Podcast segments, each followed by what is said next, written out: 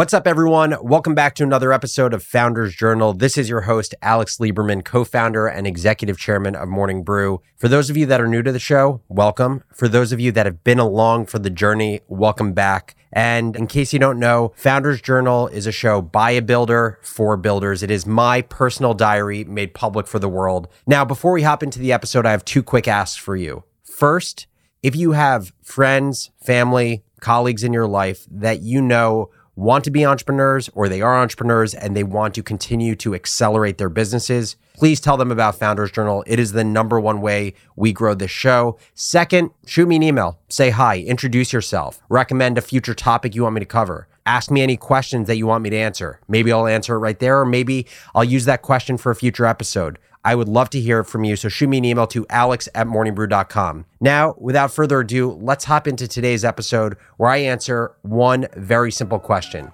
How can I build an audience on the internet today? Let's do this thing.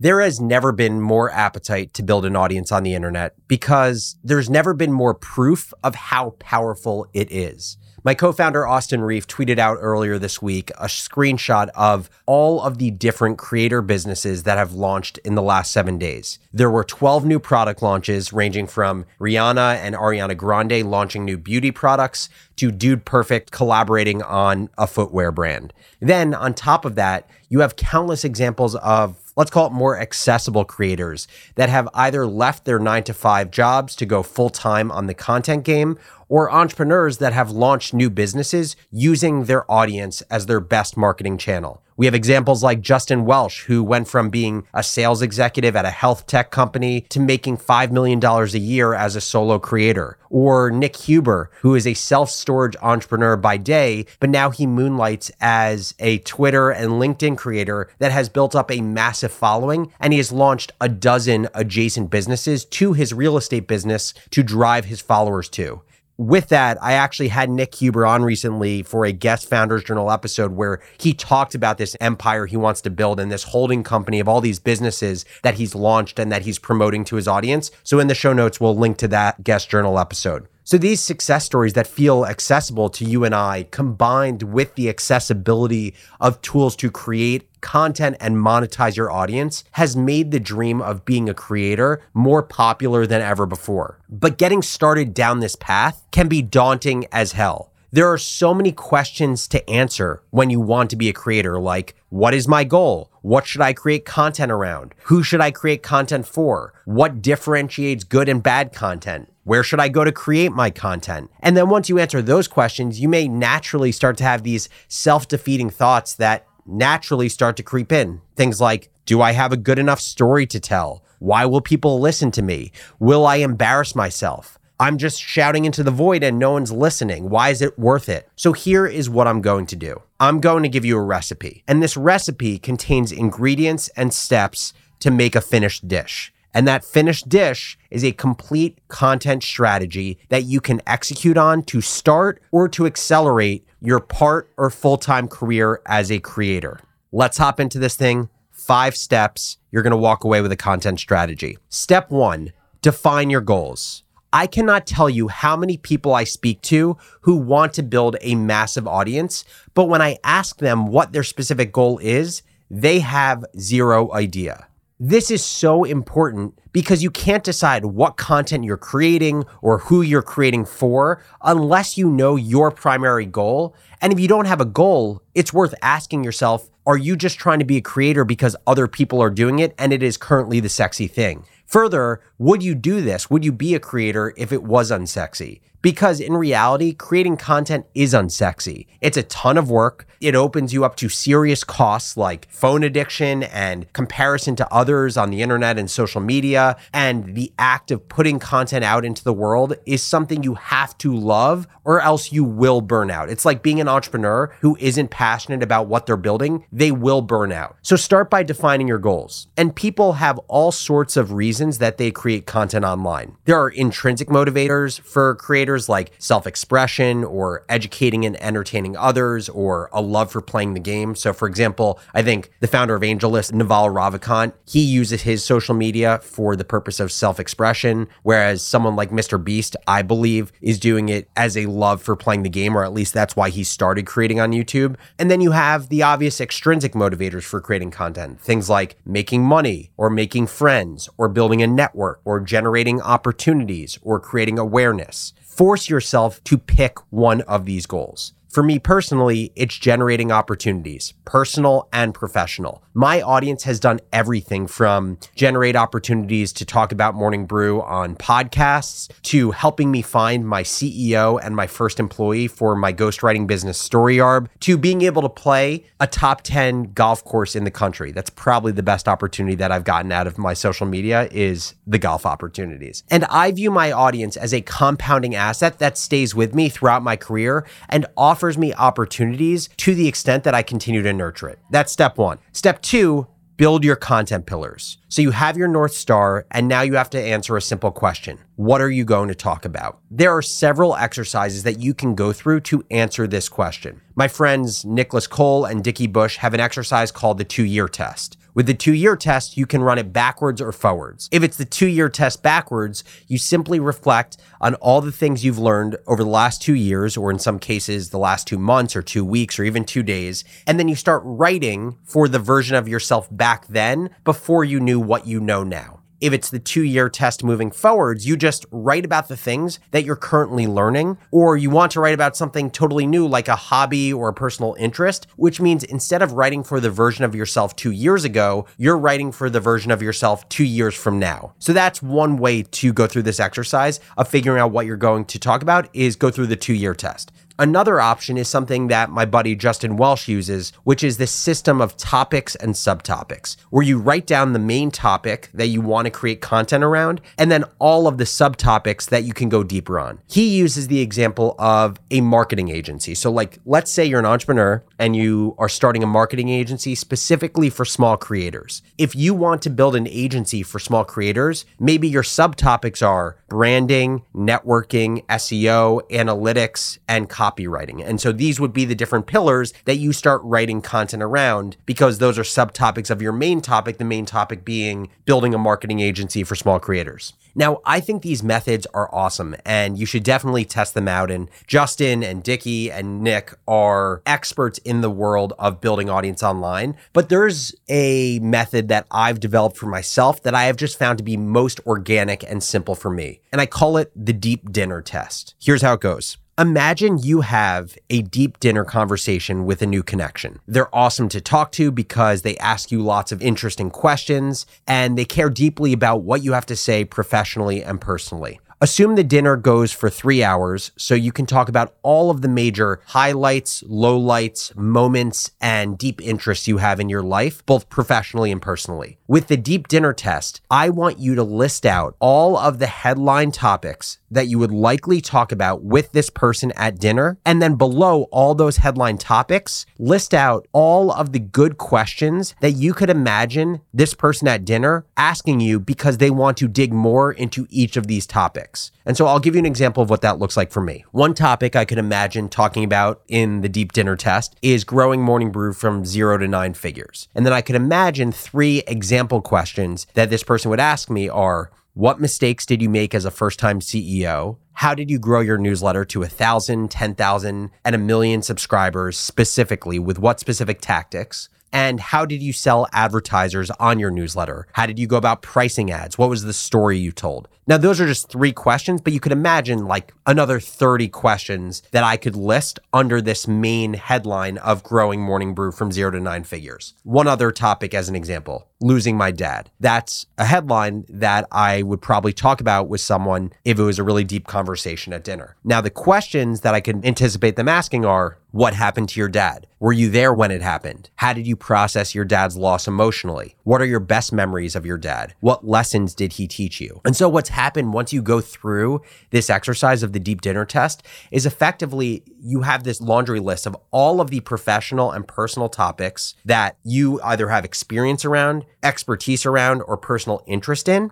And you have all of the subtopics, meaning if you could imagine individual posts you would write around this topic, because every question that you list below the topic that you could imagine this person asking at dinner is probably a question that if you answer it, makes for good content. So now you have the major and minor content buckets. You have a sense of what your North Star is for your content. Step three is picking your audience. And picking your audience is about matching up your goals and your content pillars in a way that you believe you can achieve content market fit. And all that content market fit means is it's similar to product market fit in the sense that you are creating great content for the right audience where your audience is requesting more of your great content. And step three is about defining who is that right audience. I personally think the best and easiest way for you to start figuring out who your right audience is is by filling out a very simple sentence. And I'll give you examples, so don't worry if it doesn't make sense at first. The sentence goes, by creating content about A, I am helping B solve the problem of C, which will allow me to achieve my ultimate goal of D. Okay, I'm going to say it one more time.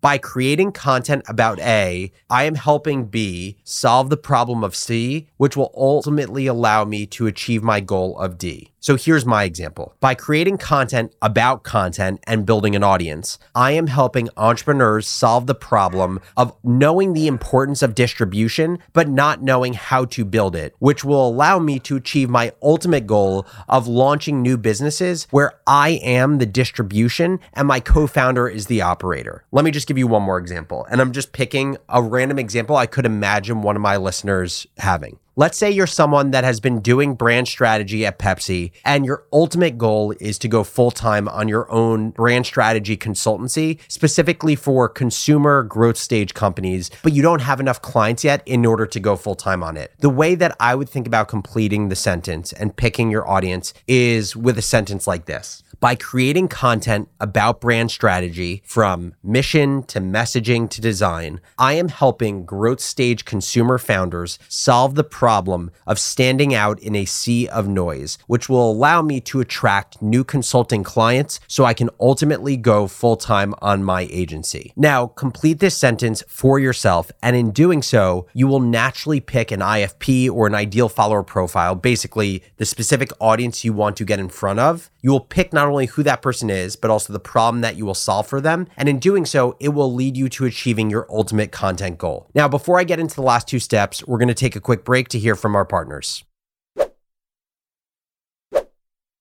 Okay, so before the break, we talked about step three, which is defining your audience by answering a very simple sentence. By creating content about A, I am helping B solve the problem of C, which will allow me to achieve my ultimate goal of D. Step four after you've decided who your audience is, what your content pillars are, what your goal is, is to now think about what are the platforms you are going to be creating content on. And there are three simple questions you need to answer when picking your platforms. Question one What content best aligns with your skills and gives you the most energy? Text or multimedia? Text content means you'll likely be posting on LinkedIn, Twitter, threads, and email. Multimedia means you'd be most likely posting on podcast, TikTok, IG, and YouTube. Answer that question first. For me, the answer is text. For others, it's multimedia. Second, where does your ideal follower profile or target audience most show up for the content you're going to give them? Let's say you're creating content around strategies for commercial real estate investing. The answer to that question is probably Twitter and LinkedIn. But if you're creating content around wellness hacking from what you put in your body to how to exercise effectively, the answer is probably IG, TikTok, and YouTube. So answer that question for yourself, which is where does your ideal follower profile most show up for the content you're going to give them? And the third question you need to answer answer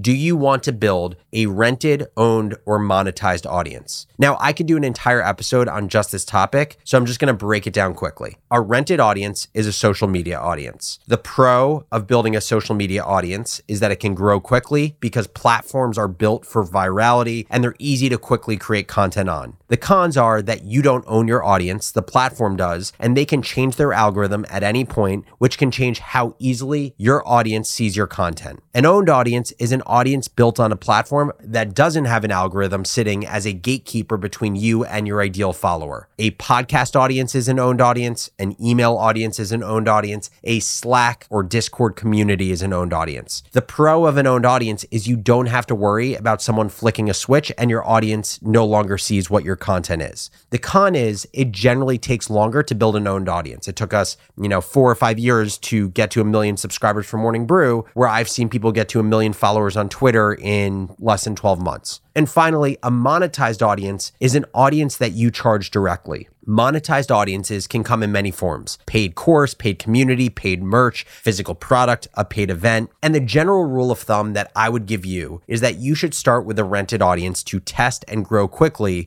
but you should try to start funneling your rented audience to an owned email or owned podcast as soon as you hit a point of critical mass, which I would say, you know, roughly is a few thousand followers. And the final step in this beautiful recipe for your content strategy is step five, which is creating content that sings. You have your North Star, you have your content pillars, you have your intended audience, and you know where you want to create content. Now, the last and possibly most important piece is how do you create good shit? Every step in this process could probably be an entire week of podcasts on their own, but this one on making content sing definitely could be. So, what I'm gonna do is give you 90 10 tips. Basically, a few content tips that I think get you 90% of the way there to try and create great content that gets noticed. First, let me start by saying there are two major buckets of, let's say, strategies around creating great content, and I'm going to give you a tip in each bucket. The first bucket is what I call psychological triggers. Psychological triggers are emotional reactions that you are looking to elicit from your audience, so you design your content with a specific trigger and emotion in mind. I love the way that Shaan Puri thinks about emotions anytime he writes a piece of content. Basically, anytime he's writing, he has a list of eight emotional reactions at the top of his document and he asks himself which reaction is he going to drive. If he can't point to at least one of them, he won't post the content because he knows it won't get enough of a reaction out of the audience to get them to like or share. The eight emotions that he writes at the top of every document are NSFW, not safe for work, with that's crazy. Basically, if it's something's NSFW, he wants to elicit the reaction of that's crazy. LOL, he wants to elicit from someone that's hilarious. Oh, he wants to elicit, oh, now I get it. Wow, he wants to elicit, that's amazing. Aw, he wants to elicit, that is so cute. Yay, he wants to elicit, that's great news. WTF, he wants to elicit, that pisses me off generally refers to political content or very contrarian content. And the eighth one is finally. And he wants to elicit with that one, someone has finally said what I've been thinking. And so I just want to give you one example of how Shaan designs content with a specific emotion in mind. One example is a viral thread that he wrote at the peak of Clubhouse, if you remember Clubhouse, when everyone thought it was going to be the next Facebook. And he took the approach of channeling the reaction finally right? Finally, the whole idea is when you channel finally, you want to get someone to feel as if the content creator is saying something that you have been thinking forever, but you've been too afraid to share yourself. And so, what basically Shaan wanted to say was he believed that Clubhouse, unlike what everyone else thinks, at the time, everyone thought Clubhouse was going to be a massive business, the next huge social media platform. Shaan basically wanted to state his view that he actually thinks Clubhouse is going to fail. And he wanted to phrase his hook in a way that would elicit finally, meaning for the people out there who also think that Clubhouse Clubhouse is going to fail, this is speaking to you. But also for people that don't think it's going to fail, it almost hits on the WTF that pisses me off because it's a contrarian view that people will get angry about. And so he started his thread with So everyone seems to think Clubhouse is the next big thing, but I think it's going to fail. Here's how I think it all goes down. And that is an example of leveraging psychological triggers. Again, I can go on and on about this. If you want to know more about how Shaan thinks about psychological triggers, in the show notes, I'm linking to an article by Shaan on basically each one of these emotional triggers. Now, let's talk about the second bucket. The next bucket to create content that sings are tactics. And I'm going to share with you three tactics that have an outsized impact on your content performing well. Tactic one, write like you talk. And if you don't know how to write like you talk, literally record yourself on your phone with a voice memo, talking through some content idea, and then just transcribe it after the fact. Tactic two, write with rhythm. The best way to have rhythm or to have flow in the way you write is to vary sentence length. And I'm going to link in the show notes to an amazing example of David Ogilvy, who is obviously the goat of copywriting and advertising, showing an example of what it looks like to write a paragraph with sentences that are basically all the same length, and then write a paragraph with sentences that are entirely different in length. And you'll see as you read it how different it flows. And the third tactic is your hook is the most important thing. It is the first sentence of a tweet or the first line of a YouTube video. It allows someone to decide in three seconds whether your content is worth their time or not. If you spend one hour studying good writing, the first 45 minutes should be dedicated to studying the hook and brainstorm five hooks before picking your favorite. Before we go, I want to share a few proven formulas for good hooks. So these, uh, the next five things I'm going to share are formats that you can use to create a hook that has been proven to perform in the past. The first, share a contrarian view. The world believes X, you believe Y, and you're going to show why you are right. Number two, share a David and Goliath story. Everyone likes against all odds stories. Number three, demystifying a complex topic people don't understand or explaining a timely topic that people don't have the time to research themselves. Number four, promise an exciting and realistic outcome like a business idea that could earn you $100,000 in a year, but call out an obvious objection that people may have. Like maybe an obvious objection is, I have a full time job. How am I going to be able to do that? And in the hook, you would call out that this is a business idea that through these seven steps, you could monetize to $100,000 in revenue in a year, doing it just on nights and weekends. And the fifth hook format is using eye catching numbers and specific and odd lessons or steps. So the example here would be I left finance and built a nine figure newsletter business. I have never been more bullish on newsletters than I am right now. There are opportunities to build eight figure newsletters all over. And I'm going to tell you in eight steps how you can find that opportunity and how you can build it for yourself. Okay, I'm going to stop there. I've given you so much information to process. I am sure you have tons of questions. So if you have any questions about audience building, figuring out your content niche, or any of the five steps that I've outlined, shoot me an email to alex at morningbrew.com. I'll either answer your question over email, or I'll maybe just combine a lot of these questions and turn it into a future episode where it's just a Q&A, but specifically around the content game and building an audience. As always, thank you so much for listening to Founders Journal and I'll catch you next episode.